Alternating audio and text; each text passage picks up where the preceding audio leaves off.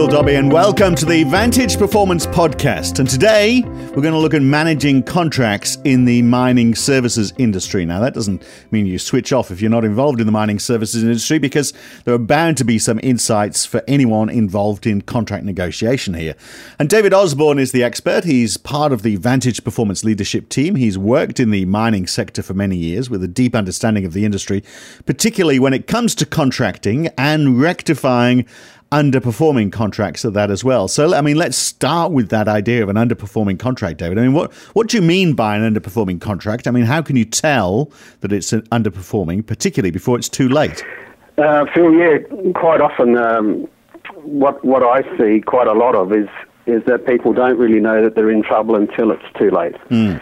And really, um, that comes about through, well, traditionally bad cost control. Um, haphazard review of their contracts. They don't really know what the status of their jobs are until they're too far down the track to, to be able to rectify them. And that's traditionally the issue. So, I mean, that's the bad project management then, isn't it? With what you're talking about here? Uh, bad, bad project management, but also I think there's a there's a whole lot of issues these days where people are under a lot more pressure to perform. Uh, they're trying to cut cut costs because you know they're going for the cheapest price all the time. So contractors tend to reduce their staff, thinking that they're cutting their costs, but in fact they're they're reducing their own ability to be able to control their destiny. Right. And in terms of getting a handle on costs, is that does that mean that people are not being granular enough in these contracts that they're just sort of a, uh, looking at a, looking at a top line figure and saying, yeah, there's a whole lot of things you need to do here, uh, without really breaking down the elements? Yeah, there's a bit of that for sure. I think, you know, most contracts are done through the means of an estimate. So you've got an estimator that does a whole lot of the, the working out of what the, the price should be. The problem arises usually once the job gets started. Perhaps you win a contract and you get underway. Project management and even management don't really want to admit that there's a problem with a contract. So mm quite often you get an ego in the way, and you've got a project manager and supervisors that you know they've got a bit of a hint of what's going on, but they're not going to not going to fess up to it because they might get a severe bollocking if they do, or they, they just don't want to look like they don't know what they're doing. And yeah. so, really, you've got to implement a fairly simple system where you can.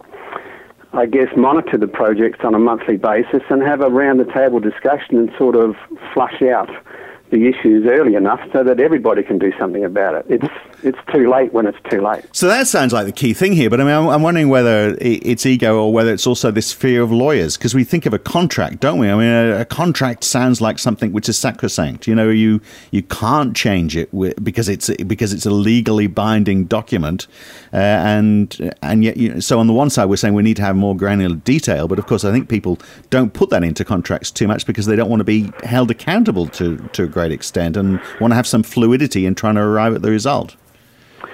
Yeah, I think quite often what happens is, from a contractor point of view, sometimes the, con- the contracts that they're faced with when they bid a, work, bid a job or whatever are just too complex and they don't understand them. So they'll get a lawyer perhaps to have a look at them. But a lawyer, there's nothing wrong with using a lawyer, but a lawyer sort of comes from a black and white point of view. Yeah. They look at it from a legal standpoint and sort of more black and white. Whereas people like myself, Vantage people, we look at it from the point of view of risks uh, where the opportunities are, what sort of things you need to be doing to protect yourself under the contract, and maybe even trying to negotiate in the very early stages when you're still winning the work or you've, you've bid the work and you're about to sign up for the work.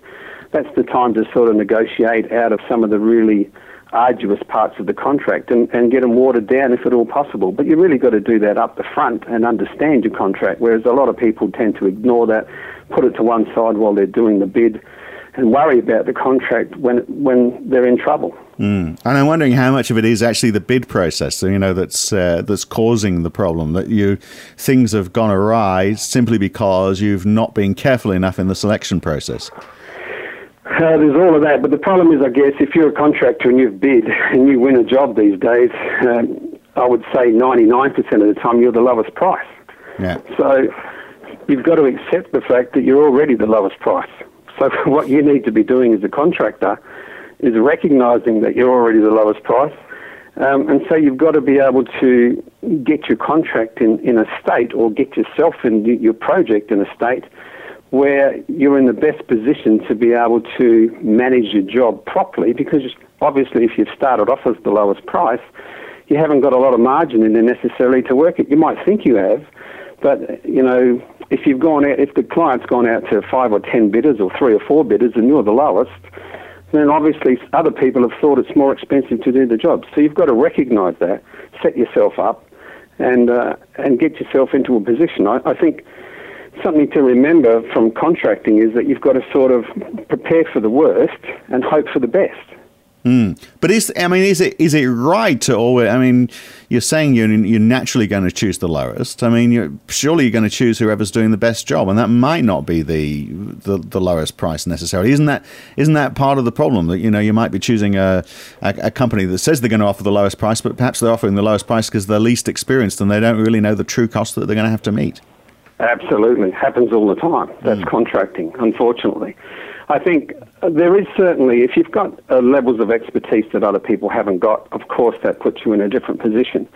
But even so, um, in days gone by, recent times in the mining industry, money was not really a big issue. It's always been about getting the job done fast because they want to get the mine up and running. They want to make their money. Yeah.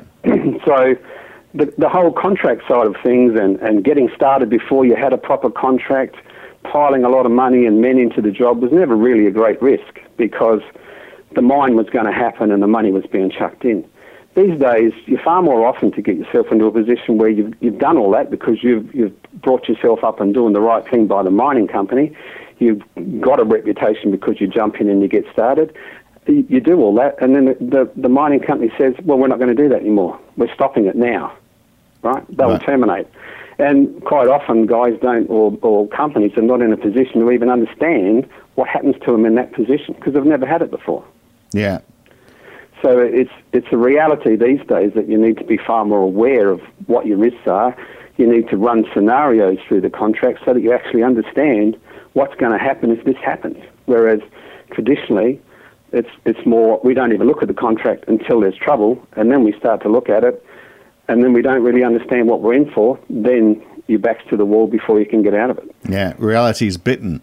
But I mean, it, this um, is is a chunk of that. Then expectation. I mean, it's it. I mean, that expectation is clearly changing now as as as that reality is biting in in the mining sector and cost is becoming more of a concern. But how do you? Ensure, I mean, is is part of the problem with with with a lot of these contracts? Uh, there's not a clear understanding on both sides of exactly what is expected. Oh, absolutely. I think traditionally you will see that the contracts are very, traditionally very biased towards the mining company, to, to your client. They're the people that have developed the contracts. They've got them, worked them over the years, and they understand their contracts. They basically place the contract on you as, as a mining services company, and traditionally, they're accepted because they, they need the work, they want the work. They're normally big jobs. They can normally make quite a bit of money out of it. So the contractual side has never really been something that mining services people have ever looked at in any detail.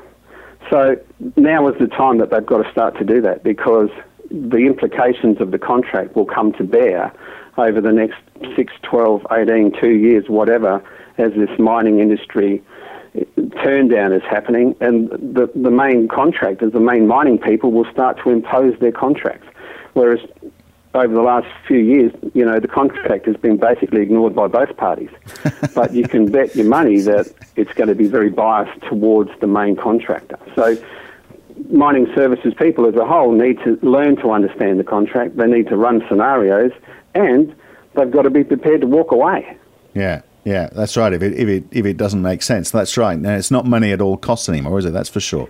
But what... no, turnover is uh, vanity, and profit is sanity. But it's it's a very difficult thing for companies to walk away from. But they've really got to get them. They've got to have that mindset where they are prepared to do that. And a bit of that is risk management, and a bit of it is sort of understanding what your risks really are, and, and doing proper scenarios over them. Not not just taking on jobs with the old adage that you know, we know it's tight, but we'll make it work. You know, it's it's far too risky these days to do that. But is is there a danger? I mean, it sounds like what you I mean what you've been describing. From I mean, from the from the supplier's point of view, it's uh, it, it's almost utopia. Sort of like, well, we've got a piece of paper written down here because it's a contract because we've got to have one, but no one's really paying too much attention to it.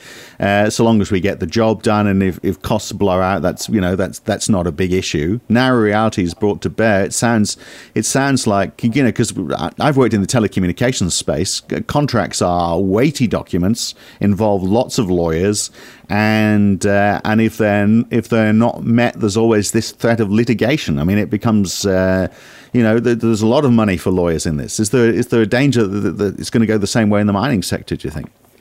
Well, the mining sector as a whole generally is done on a handshake. Yeah.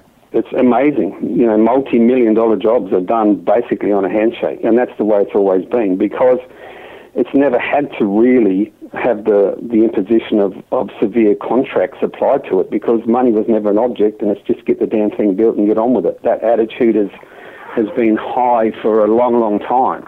It's completely different and it's moving into a completely different aspect where uh, I think contractors or mining sector type contracting people need to think about having contracts administration people on site that know what's happening, that understand the contract, and that can take action or you know look for variations and, and pull up cost recovery, those sorts of